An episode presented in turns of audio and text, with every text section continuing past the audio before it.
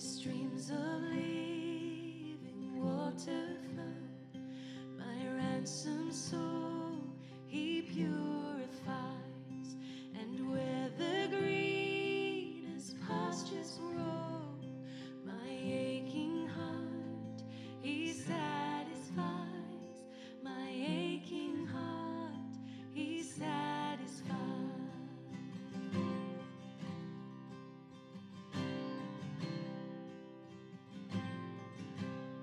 So full of sin, I often stray, but yet in love he sought me, and on his shoulder gently lay, and home rejoicing brought me, and home rejoicing brought me.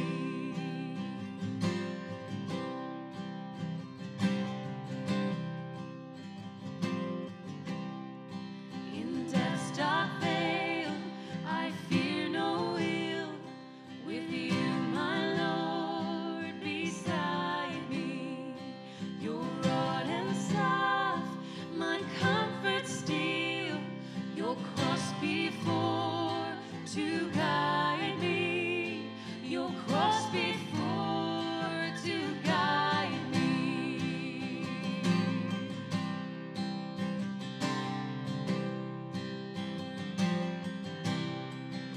So through all the length of days, your goodness fails me never. Good Shepherd, may I sing your praise within your house forever, within your house forever, within your house forever.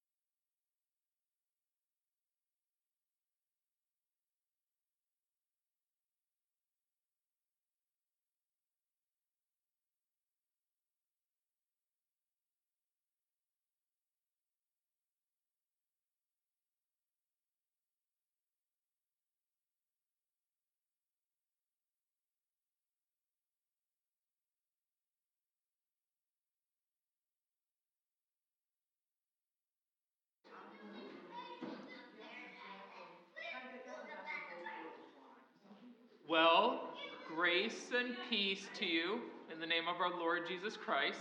All the children, while the adults are out talking to the adults.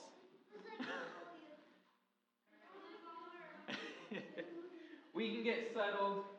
I need to get settled myself anyway, so...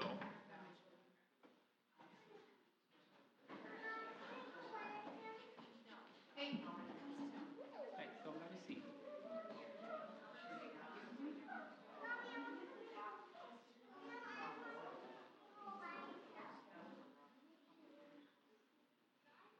So as we get started, I want to take a moment to just kind of have a powwow here before we get into the worship portion.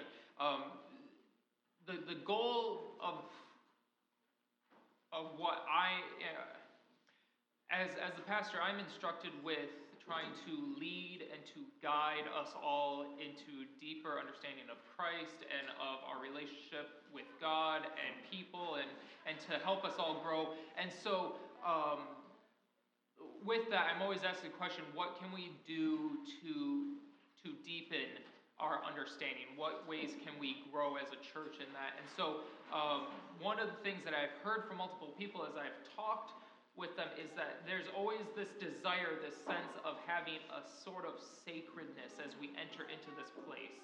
And so in an effort to continue to help with that feeling of sacredness, we're changing a few things. They're nothing major, but like the beginning countdown is no longer a countdown, but it's going to be a hymn for reflection.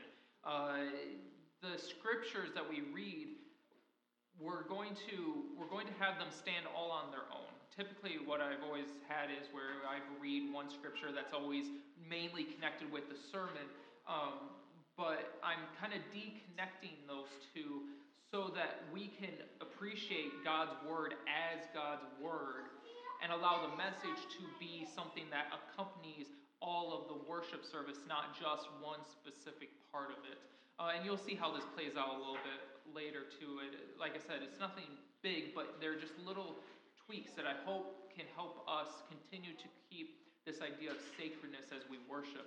And then the other thing that I just want to mention is that at the end of service, I want us to try to allow room for those who want to stay more in a contemplative prayer state to do that. So when we leave, if we can do our best to always leave in a quieter manner.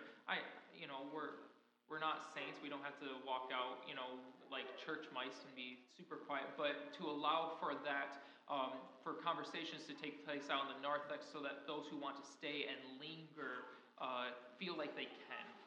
So just some things to consider, to think about. Like I said, it's just something that as we continue to ask that question of how can we create a space that is sacred, I'm trying to address some of those things and allow for that.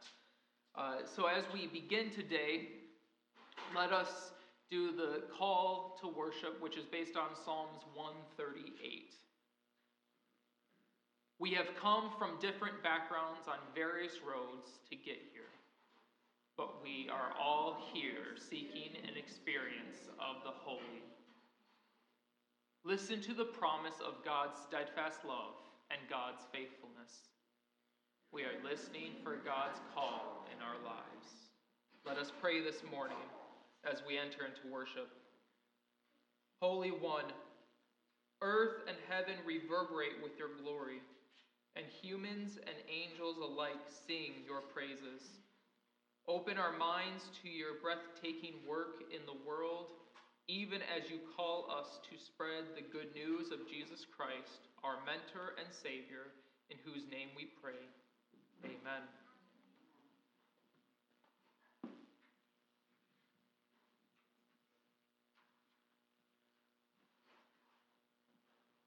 All right, good morning. We're going to start our worship off this morning with "Come As You Are," and just that thought of we just come as we are this morning. We talked about in Sunday school with the kids that we don't need to be perfect, and God just wants us to do our best, and perfection is unreachable usually in most things that we do, and so we just come as we are to church and as a family and just love each other for who we are. So join with me as we begin our songs this morning.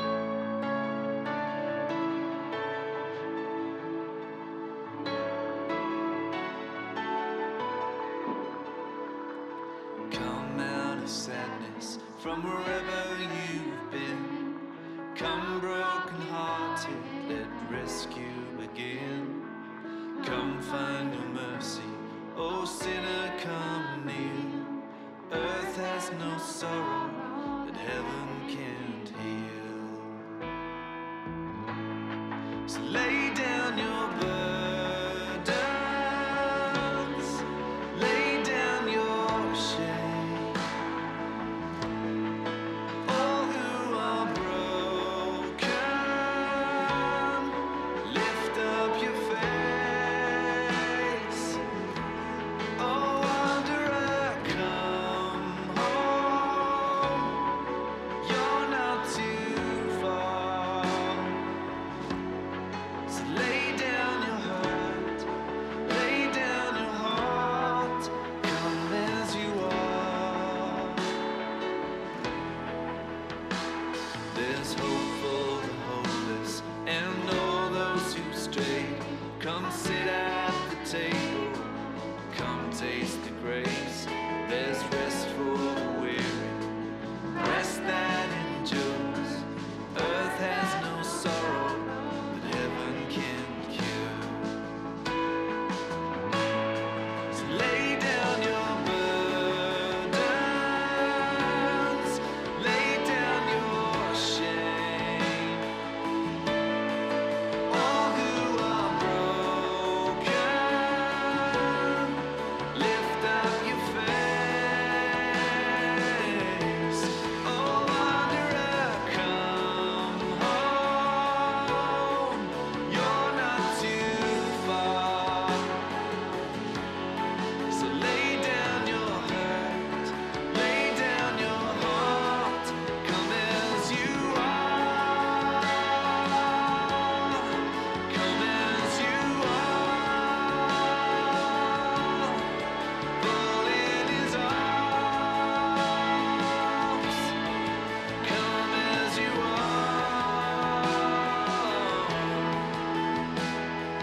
joy for the morning, O sinner, be still. Earth has no sorrow that heaven can't heal. Earth has no sorrow that heaven can't heal.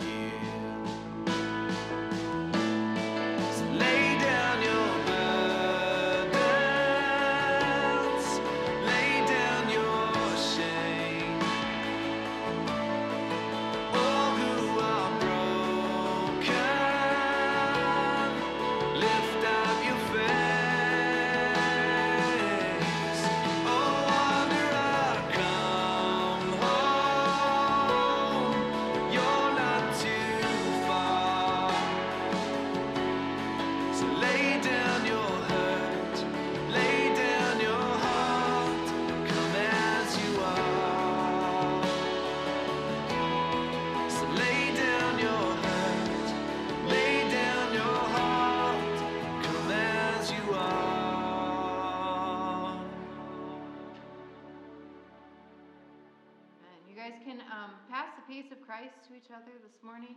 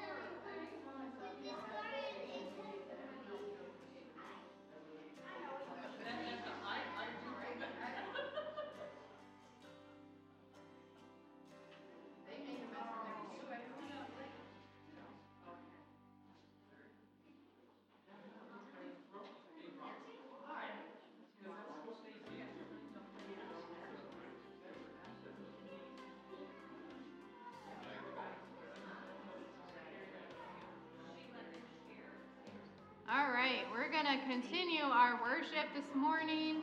I know, it's so hard to stop talking, but eventually we do continue where we'll be here all day long. So we're going to continue with Our God Saves.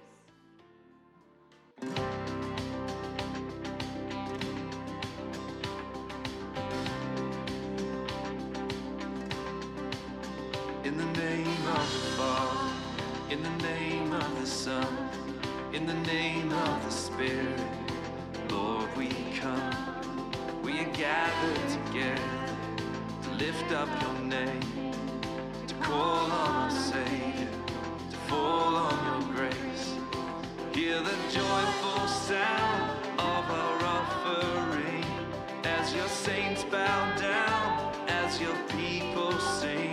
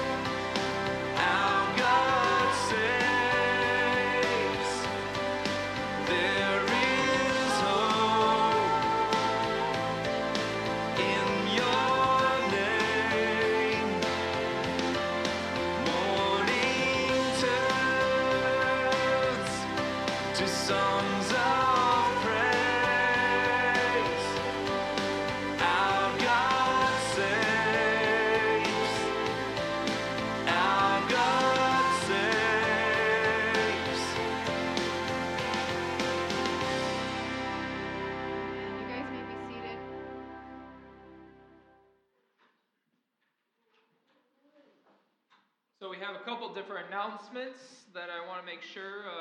One is last week we had our all church leadership. We had a lot of great things. If you missed out, don't worry. We're going to kind of have a little recap here.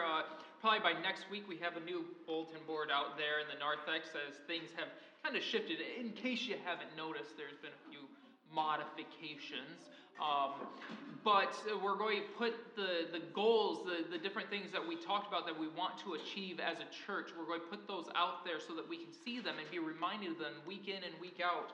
And one of the things was that y'all said, create a list of ways that you can help. Here's a list with little descriptions.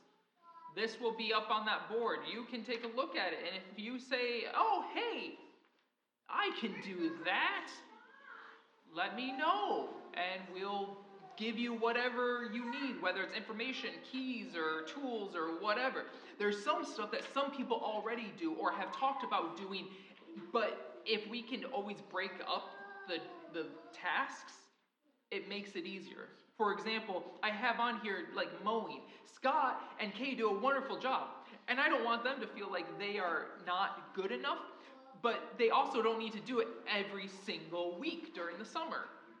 It's something that can help take the load off from everyone. So that's the kind of thing. So if you see something on here and say, hey, I already do that. What, Pastor doesn't? No. I'm just saying, look, we can all do things together, okay? So just don't shoot me for that. A women's group will be meeting this week at 6 o'clock. And then also we did have my 2-year review last Monday with Pastor Brad. So Kay is going to come up and give a kind of update on all of that.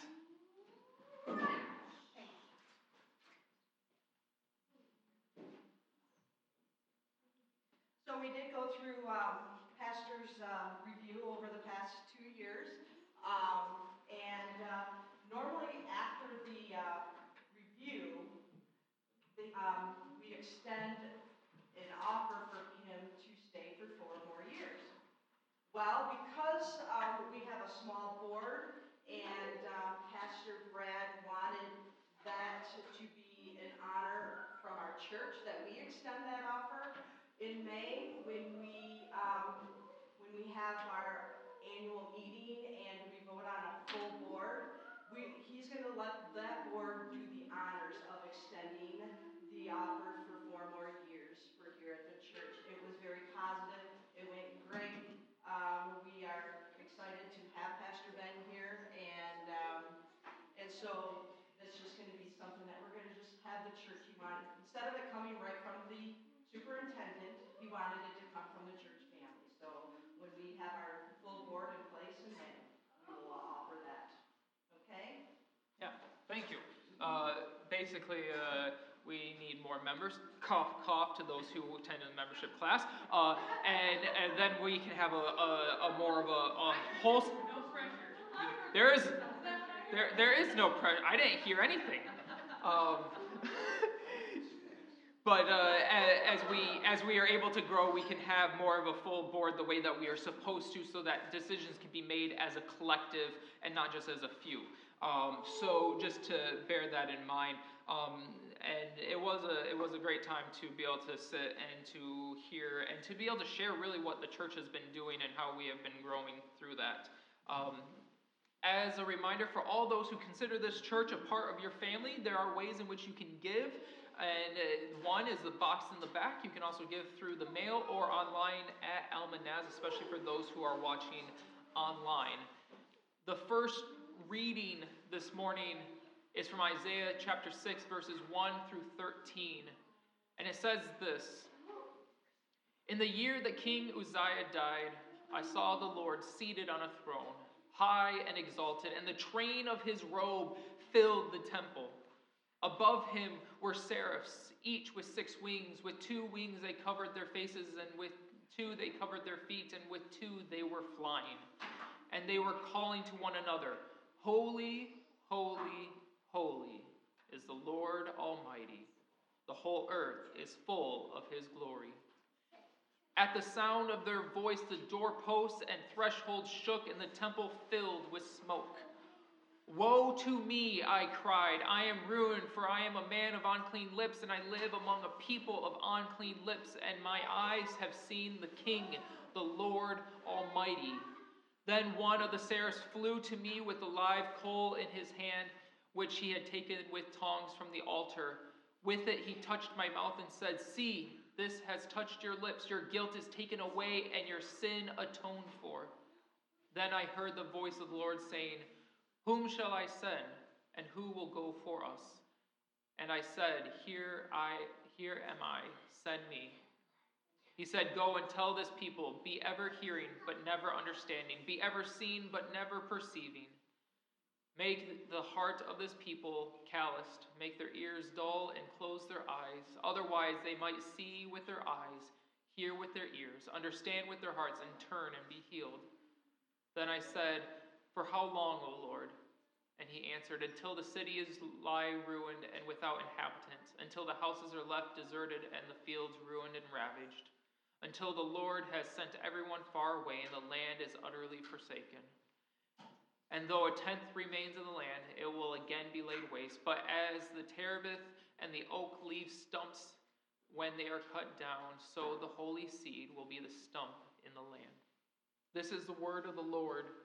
And together we say, thanks be to God. Join us as we continue singing with Blessed Assurance. It's hymn 442.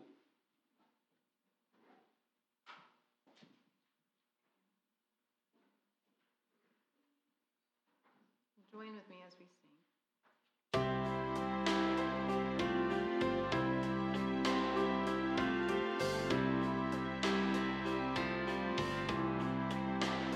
Blessed assurance, Jesus is mine. Oh, what a foretaste of glory divine! Heir of salvation, purchase of God, born of His Spirit, washed in His blood. This is my story, this is my song, praising my Savior all the day long.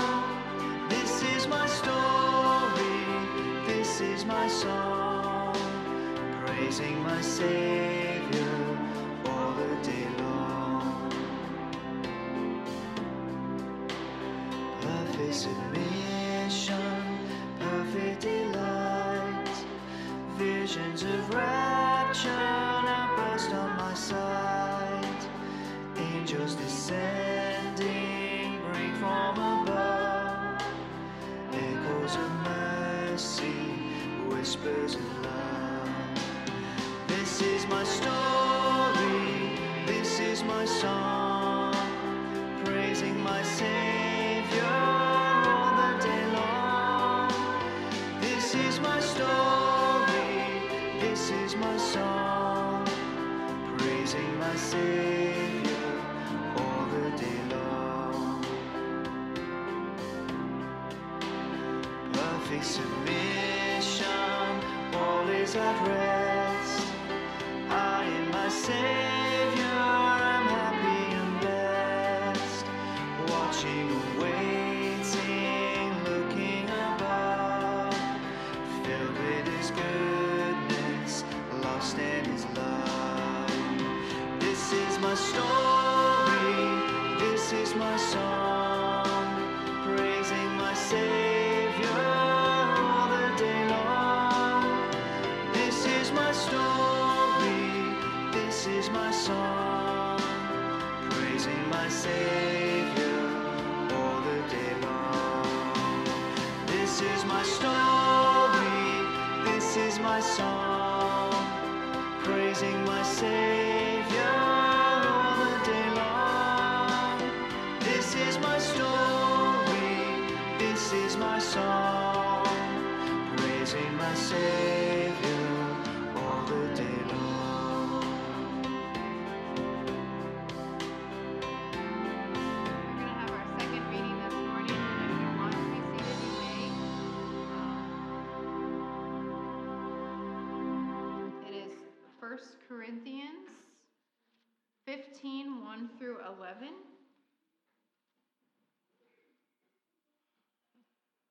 So 1 Corinthians chapter 15, starting in verse 1. "Now, brothers, I want to remind you of the gospel I preached to you, which you received and on which you have taken your stand. By this gospel you are saved, if you hold firmly to the word I preached to you. Otherwise you have believed in vain. For what I received I passed on to you as of first importance, that Christ died for our sins according to the Scriptures, that he was buried, that he was raised on the third day according to the Scriptures, and that he appeared to Peter and then to the 12. After that, he appeared to more than 500 of the brothers at the same time, most of whom are still living, though some have fallen asleep. Then he appeared to James, and then to all the apostles. And last of all, he appeared to me also, as to one abnormally born. For I am the least of the apostles, and do not even deserve to be called an apostle, because I have persecuted the church of God. But by the grace of God, I am what I am, and his grace to me was not without effect. No, I worked harder than all of them, yet not I, but the grace of God that was with me. Whether, then, it was I or they, this is what we preach, and this is what you believed. This is the word of the Lord. Together we say, thanks be to God. Next song this morning is Above All. And as always at this time, just prepare, as we sing, just prepare your hearts and your minds for the rest of our service and the message and what God is trying to speak to you this morning, or, you know, however that looks in your life today. So join with me as we continue our songs.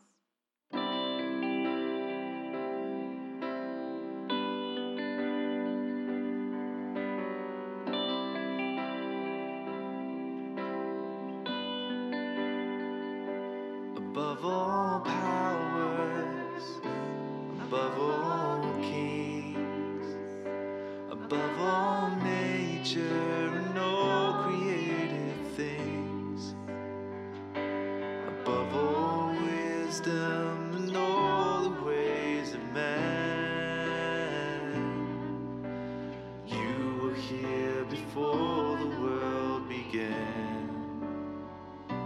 Above all above all thrones, above all wonders the world has ever known, above all wealth and treasures of the earth, there's no way to measure what you're worth. Crucified, rejected and alone, like a rose trampled on the ground, you took the fall and thought of me above all. Above all powers, above all kings, above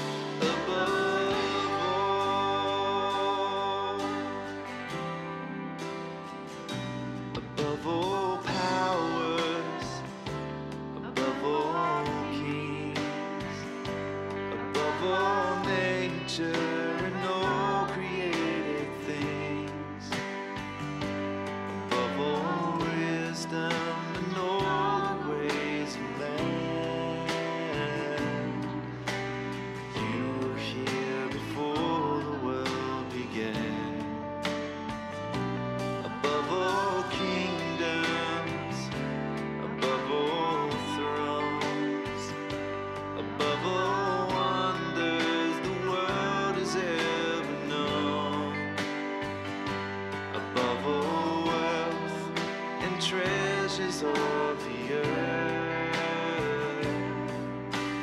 there's no way to measure what you're worth. Crucified, laid behind the stars, rejected and alone, like a rose trampled on the ground, you took the fall and thought of me above all. Crucified,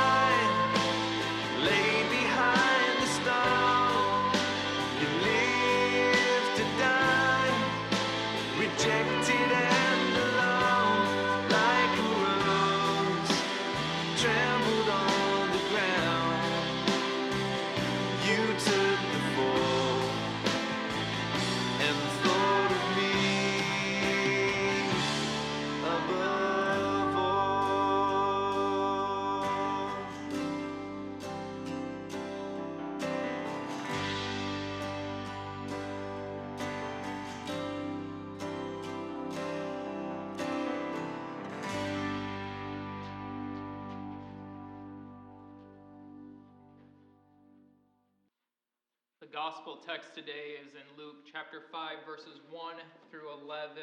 Feel free to turn there with me, and it'll be up on the screen as always. If you are able, I ask that you please do stand for the reading of God's word today.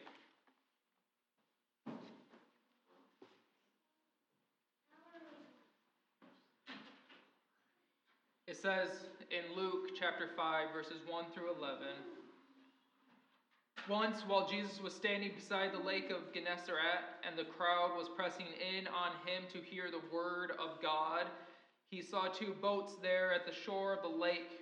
The fishermen had gone out of them and were washing their nets. He got into one of the boats, the one belonging to Simon, and asked him to put out a little way from the shore. Then he sat down and taught the crowds from the boat. When he had finished speaking, he said to Simon, 'Put out into the deep water and let down your nets for a catch.' Simon answered, 'Master, we have worked all night long, but have caught nothing. Yet if you say so, I will let down the nets.' When they had done this, they caught so many fish that their nets were beginning to break. So they signaled their partners in the other boat to come and help them, and they came and filled both boats so that they began to sink. But when Simon Peter saw it, he fell down at Jesus' knees, saying, 'Go away from me, Lord, for I am a sinful man.' For he and all who were with him were amazed at the catch of fish that they had taken. And so also were James and John, son of Zebedee, who were partners with Simon.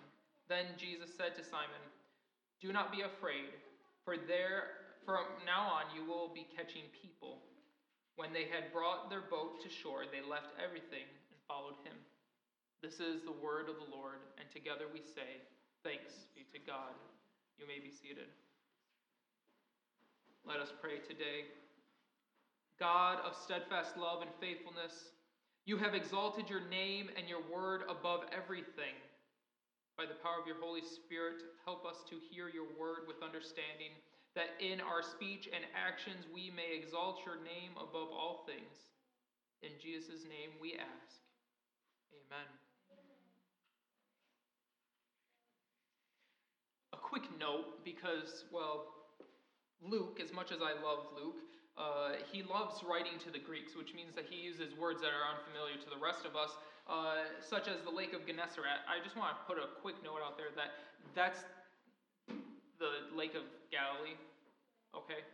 It's not some other weird thing. It's just the Greek term for what was the Lake of Galilee, so don't be thrown off by that. Luke just loves doing this. It's also why Peter's called Simon, and it's just... it's a whole host of things. But anyways, holy, holy, holy is the Lord God Almighty. It is a phrase that we are fairly familiar with. We have repeated it several times during the Eucharist. We have sung those words as we have grown up in the church. At least some of us might have. We have heard it. We have read it. But do we understand it? Do we even know that there's a difference between saying that God is holy and God is holy, holy, holy? Oh, sure. You're thinking, Pastor's gone off his rocker now. He's trying to have semantics about saying God's holy versus God's holy, holy, holy. He's losing his mind. What's going on? He's not getting enough ventilation when he's staining the new wood or something. Like, no, I'm not. I promise you, I have not lost my mind. The only phrase that is used to describe God that is repeated multiple times within Scripture is holy, holy, holy. That is the only adjective of God repeated multiple times in one chunk. It is called thrice holy, or trisagion, for those who are my Greek scholars and like to show off for their friends. This idea of thrice holy holds long-standing tradition in the church as one of the main reasons we believe in the Trinity. The fact that God is not just holy, but holy, holy, holy, a set of three Trinity. It's this beautiful partnership. And it has also been a part of a prayer that is by its same name, thrice holy, that has been prayed by saints for ages. In it, you repeat 3 times, Holy God, holy and mighty, holy immortal one, have mercy upon us. And you repeat that, and you repeat that, because you want to show this holiness to God. If it's not evident yet, we are speaking about the holiness of God and the revelation of such holiness and how we should respond to it. Should be fairly clear. God bless you. During this season after the Epiphany, I've been working with this idea of holiness and a holy God. And the difficulty of it is that the holy God that we know has become known to us. To be in the dirt and the grime of humanity, to be counted as one of us. It is almost unfathomable to think of something so pure, so great, so mighty, coming to be among us, the most messed up, twisted sort of bunch of people there ever was. How do we honor and worship a holy God who also chooses to be personal? Furthermore, what does that mean for our day-to-day life? How does it shape my response to this God? How does it change my commitment to God? The very fact that it has to impact how I worship, how we worship the Lord because of holiness. When we enter this place with the intentions to worship, there's an implication of what that means and how that looks. This building, and specifically this room, in and of itself is not holy. It's a room. Bricks on the outside, drywall on the inside, some lights, wires, and insulation, and some carpet and wood and speakers and lights. But that's what this room is. It is not holy. However, when we gather, when we read the word, when we sing the church songs, when we pray prayers and the Eucharist is celebrated, this place becomes holy because we are worshiping a holy, holy, holy God. And yet we are still unholy people. And that's what we must wrestle with today. The fact that we worship a holy God while yet being an unholy people. Both the Old Testament and the Gospel text today kind of provide this great example for this discussion as we look into the holiness of God. Yet before we get there, we need to make something clear. I need to make something clear because I made a statement that we are unholy people. And first off, I said to Amy, it's kind of funny that a holiness pastor, part of a holiness denomination, is making the claim that we are unholy people. Kind of counterintuitive, right? And I want to clarify that. It's partially correct, but also a bit misleading. The Church of Nazarene follows the theology of John Wesley, and part of that is the belief that people are created good. People are created with the imago Dei, the image of God, which means that people are created good. Now, we inherit sin, that's original sin, from Adam and Eve, and we also do sin, which is our own personal sins when we lie, cheat, steal, punch, swear, beat people up, and whatever else you can think of that you want to throw on that list.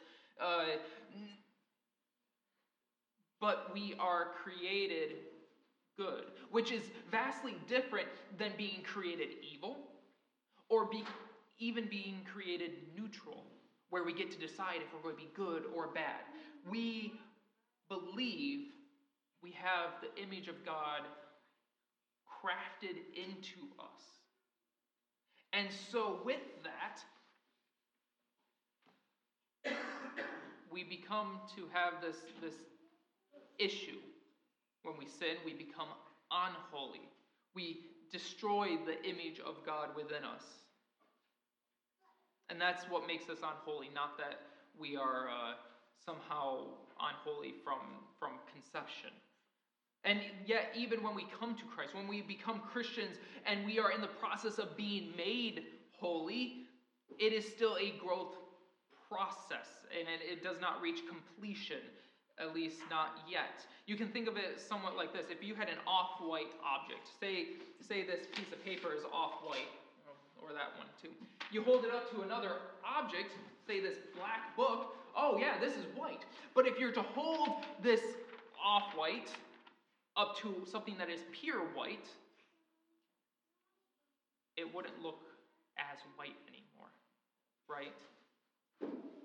And the same is true for us. Even though we are being made holy, and we may have come miles from where we used to be, in comparison to God, we still find ourselves nowhere near the same. Nowhere near in comparison to who God is. And this is what we see in the passage from Isaiah. Both this and the gospel text are classified as what they call calling passages. It is where people are being called to a different life, being called to a mission, a purpose from God. Isaiah, being a prophet who is faithful in serving God, he has this vision of God entering the temple in Jerusalem, but just the hem of God's robe fills it. And it's so glorious that Isaiah proclaims, "Woe is me, I am lost, for I am a man of unclean lips, and I live among a people of unclean lips. Yet my eyes have seen the King, the Lord of hosts." Also take note that in that section there's also the holy, holy, holy, the thrice holy. See, it's beautiful, right? It all comes in. But I want us to take a step back here and consider this picture for a moment. Isaiah was a holy man. He was a prophet long before this moment in his life. And he followed God. He committed his life to God. He was a holy person. He was an off-white person. But then he sees just the hem of God's robe fill the temple, and he falls down like a quivering mass of shame and guilt. Think about that. Just the hem. Now I'm not a sewer.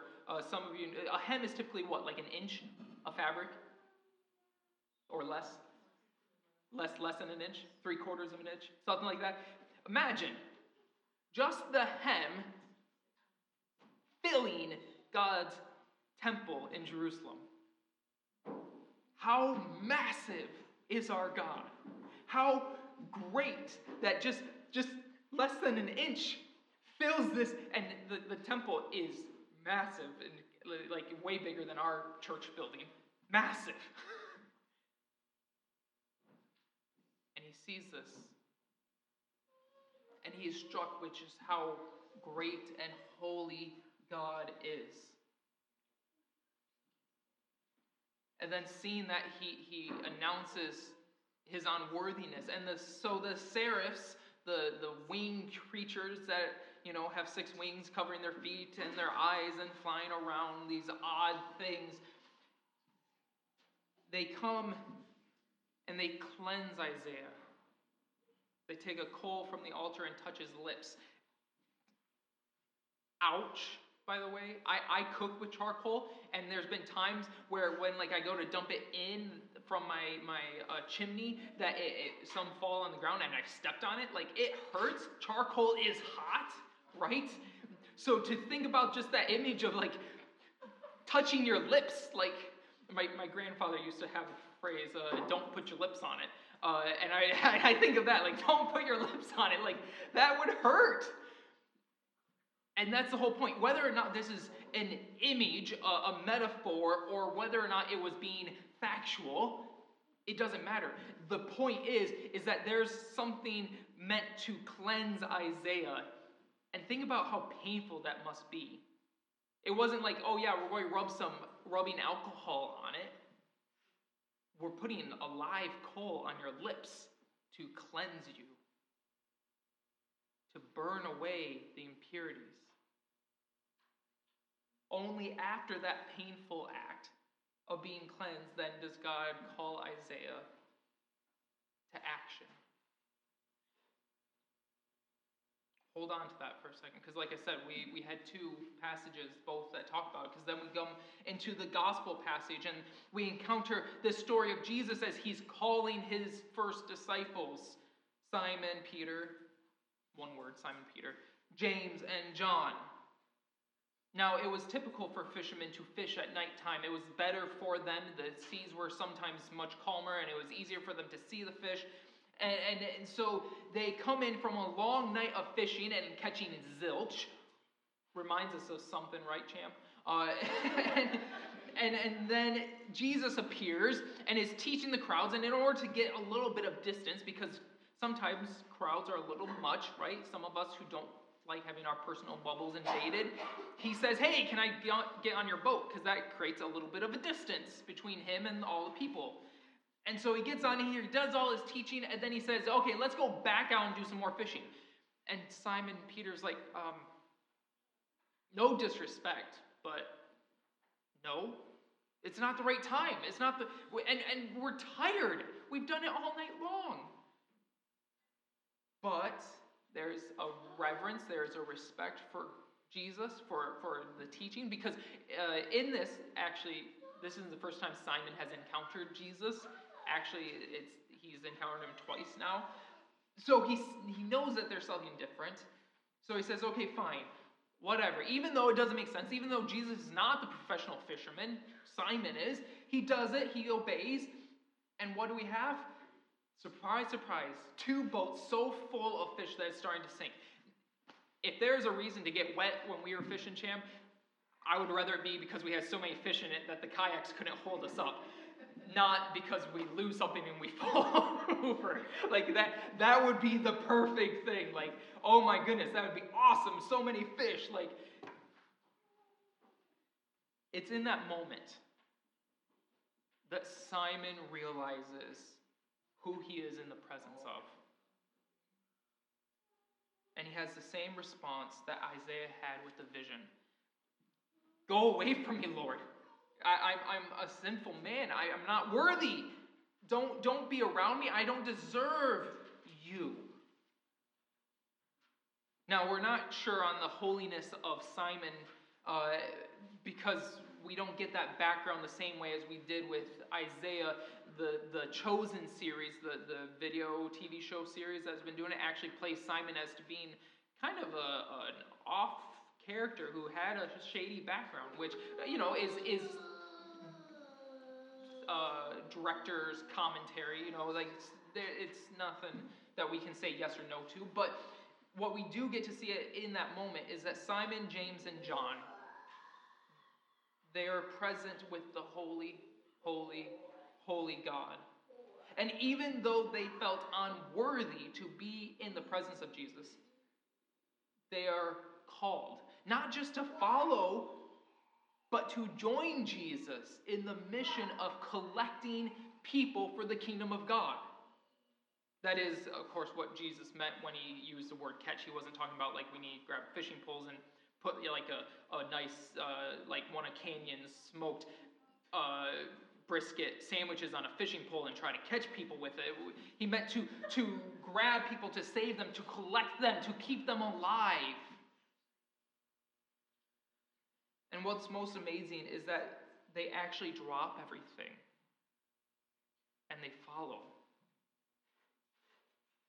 Now, while I'd like to think that I would do the same thing, there is a selfish human part of me that says, yeah, but all that money that they had with the fish, like, that's a huge haul. They could have so much money, and why would they give it all up?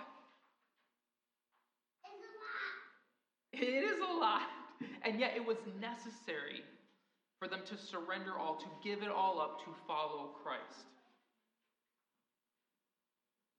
These encounters with the thrice holy God is not limited to just these few stories. The Bible is full of them. We have been, and we continue to be, and we will be having access to this holy, holy God that we serve within our own lives. The very reason any of us are sitting in here today is because we have encountered this holy God that's drawn us here, made us see something more. So the question is not if we encounter, but what do we do when we encounter this holy God that we worship? And the first response that should always come from us is the proclamation of our unholiness in comparison. If we have an experience similar to Isaiah, or are we a witness to a miracle like Simon, and do not fall down in a quivering mass professing our unholiness, we need a reality check. We need to gauge what's going on in our lives because something is not right. Part of the problem that I believe that has led to this issue is the familiarity, I'll get it, and humanization of God. Yes, God came in the flesh, but God still was not like us in our sinfulness. Jesus did not respond like we respond to situations, even though he was in the flesh. That makes a very stark difference. And so when we try to tame God, when we try to make God our buddy and pal at the sacrifice of his holiness, we disrespect the thrice holy God. And this reminds me of one of my most favorite quotes. It's from C.S. Lewis in The Lion, the Witch, and the Wardrobe. And it's when the children are talking to Mr. Beaver about Aslan. They have no clue who he is, and they find out that he's a lion. And so here's a quote. Aslan is a lion, the great lion. Oh, said Susan, I thought he was a man. Is he quite safe? I shall feel rather nervous about meeting a lion. Safe? Said Mr. Beaver. Who said anything about safe? Of course he isn't safe, but he's good. He's the king, I tell you. The same is true with God. God is not safe, but God is holy. We should never consider God safe. God is all-powerful. God is marvelous. God is beyond our comprehension, but God is holy. And that's a beautiful thing. And we should never confuse the two when God calls us to approach the throne. So one of the ways the church has kept this distinction, this holiness of God, is through the act of communal confession within the worship service. And this is not a personal telling of all of our sins. It's not all of us standing up and saying, yup, I lied to the grocery teller. I actually hid that pack of Kit Kats in my wallet so that, you know, it's not that kind of personal confession of individual sins, but a general confession similar to that of Isaiah's, where he declares that I am a man of unclean lips, surrounded by a people of unclean lips. It is professing, God, we as a church have neglected those who are in need. God, we as a church have been selfish in our desires. God, as a church, we have, and so it's these things that help keep a right perspective as we worship God. And while it's something that's not particularly done within our tradition, it is something that I think we'll experiment with a little bit during Lent, because Lent is a season of confession and preparation, so it kind of fits. So stay tuned for that. We'll see how that comes, and yes, it will be a little uncomfortable. I'm going to prepare you, but confession is, do you think standing before the holy God is comfortable? Again, we go back to that quote about God being safe. Get comfort out of the equation here, but until then, I want us to think about this question. In the presence of the holy God, are we willing to be shown how unholy we are? And face the painful reality that we are not nearly as good as we think, so that we might be used by God. The two are critically connected to each other. It's not just that God likes using broken people, but it's that God, he desires to use broken people because they are aware of their unholiness and they are ready for something greater than what they can do themselves. It is in those moments when we understand how unholy we are that we are most willing to obey. Now, there is a joy to be found in all of this, not just dread or shame or guilt or anything else that you might be feeling, and the feelings that Isaiah and Simon had. Christ came in flesh to dwell among us, to call us, to save us, even though we are a bunch of unholy people. How amazing is that? That God should care. We could be condemned, we should be punished, we ought to be left for dead, but we are not. God, with every ounce of holiness, chose to do something miraculous and create a way for salvation and holiness for us. And so this leaves us with two challenges. Do we reflect God's holiness to others? And when we do, do we leave them only believing that they are worthless because of the holiness of God? Or do they see the hope for something so much more? Do they hear the call of Jesus as Simon did while he begged for Jesus to depart from him? There's so much more that we could sit here and ponder and talk about, again, because God's holiness is so beyond comprehension. Some of you may be stuck on just the sheer fact of God's holiness and left awestruck by the amazing greatness of God's hand filling the temple. Some of us may be reflecting on our lives and the feeling of shame and guilt that is whelming up inside of us as we look at this holiness in comparison to our unholiness. And yet some of us may be trying to process a sense of relief in all of this. Regardless of where you fall today, my hope is that we all can accept the fact that it is because of this very holiness that God chose to dwell among us. As we continue to worship, our declaration today is a thrice holy God. Holy God, holy and mighty, holy and mortal one, have mercy upon us. As we enter into prayer, I want us to remember those who are not with us today. Pastor Jessica is not feeling well. We have, of course, John and Yvonne, who getting out in the cold and driving the distance is difficult for them. We have others in here who have health needs. I have my surgery on my knee on March 8th. Mike has cataract surgery coming up, as well as his brother is having a surgery, and we're going to be praying over him here in just a second. We want to remember these needs, and we want to remember the fact that though we serve a holy God, and that should fill us with all paralyzing fear, we are also told because of the grace of God that we can approach the throne with boldness and confidence, to provide every prayer and petition.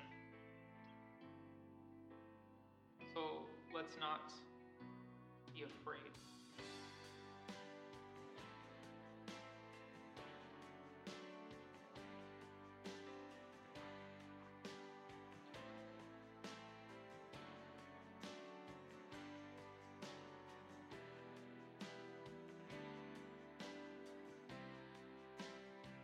Holy God, thank you for Mike, for his presence among us as a leader. Pray that you can help him both in his studies, learn more about you and your will, your word. We also pray that you do things with the surgery that will be coming up on his eye, and that you use his brother to have a major surgery as well. Give them peace and comfort and help them in recovery.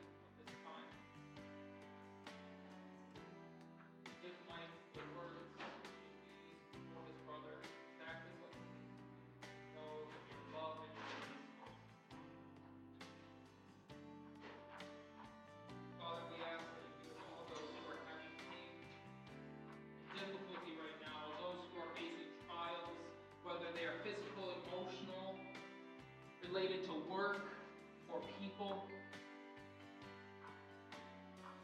Help us, God. And as we continue to go throughout this week, may we realize just how holy you are. And help us in our response. O God Most High, you meet us where we live and invite us to be part of your purpose.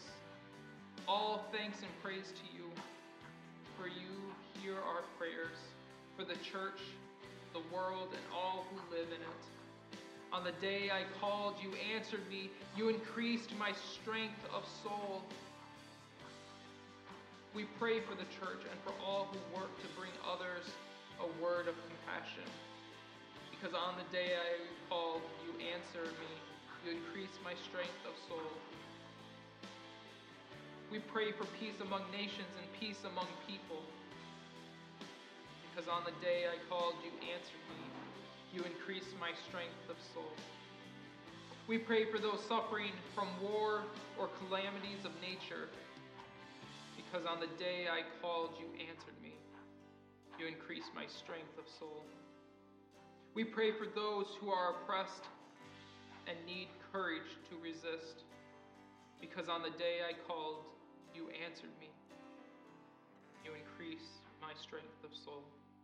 We pray for those who, because of illness or hardship, are paralyzed by fear. Because on the day I called, you answered me. You increase my strength of soul. God of majesty and glory, through Jesus Christ, you summon us into your compassion with all creation. Renew in us your call and release us from all fear, that we may testify in words and deed to your steadfast love for all. For the sake of Jesus Christ, we pray. Amen. The sense of holiness is no better pictured than when we come to the table. When we think of Christ surrendering himself to death so that we might live.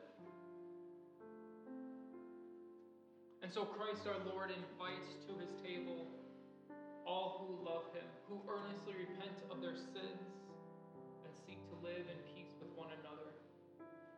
Therefore, let us prepare our hearts to be God's sanctuary.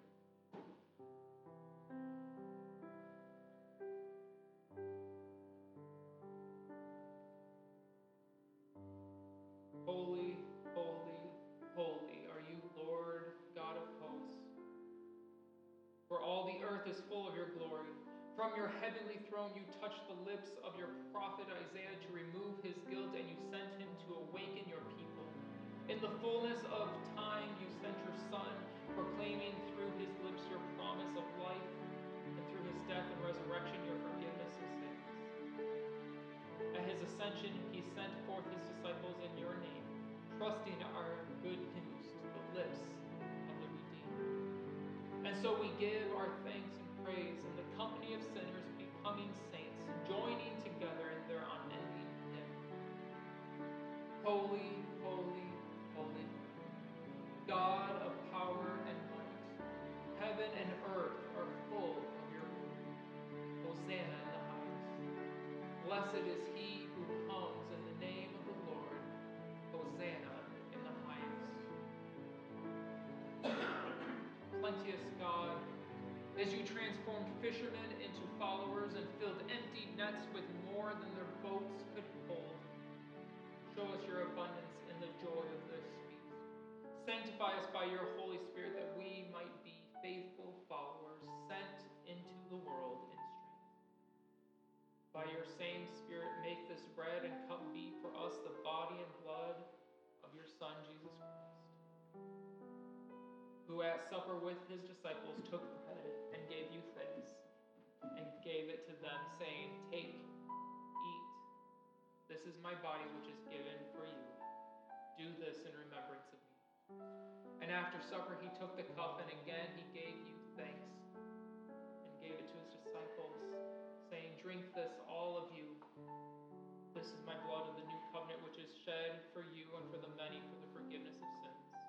Do this as often as you drink it in remembrance of me. Great is the mystery of faith. Christ has died. Christ is risen. Christ will come again. God of holy presence, in your temple, what is ordinary is made holy. Before your throne of grace, make your children into prophets of peace and heralds of mercy. Bless every man and woman and every boy and girl with courage to follow where you call, trusting the depth of your purpose. Meet with your grace every soul rendered and outcast by the judgments of others, and restore the fallen as your faithful followers. Renew your church to seek you in your dwelling places among the poor and the forgotten, the sick and the imprisoned, the hungry and the homeless. Gather all your children into your holy presence as you draw angels around your throne, until we enter your eternal temple in fullness of joy and dwell with you forever, one God, Father, Son, and Holy Spirit. And now, with the confidence of children of God, let us pray together the Lord's Prayer. Our Father, who art in heaven, hallowed be thy name. Thy kingdom come, thy will be done, on earth as it is in heaven. Give us this day our daily bread, and forgive us our trespasses, as we forgive those who trespass against us. Lead us not into temptation, but deliver us from evil. For thine is the kingdom, the power, and the glory forever. Amen. Because there is one loaf, we who are many are one body, for we all partake of the one loaf, and the bread which we break is a sharing in the body of Christ. And the cup over which we give thanks is a sharing in the blood of Christ. And so when our hearts are ready, you may come and receive the elements.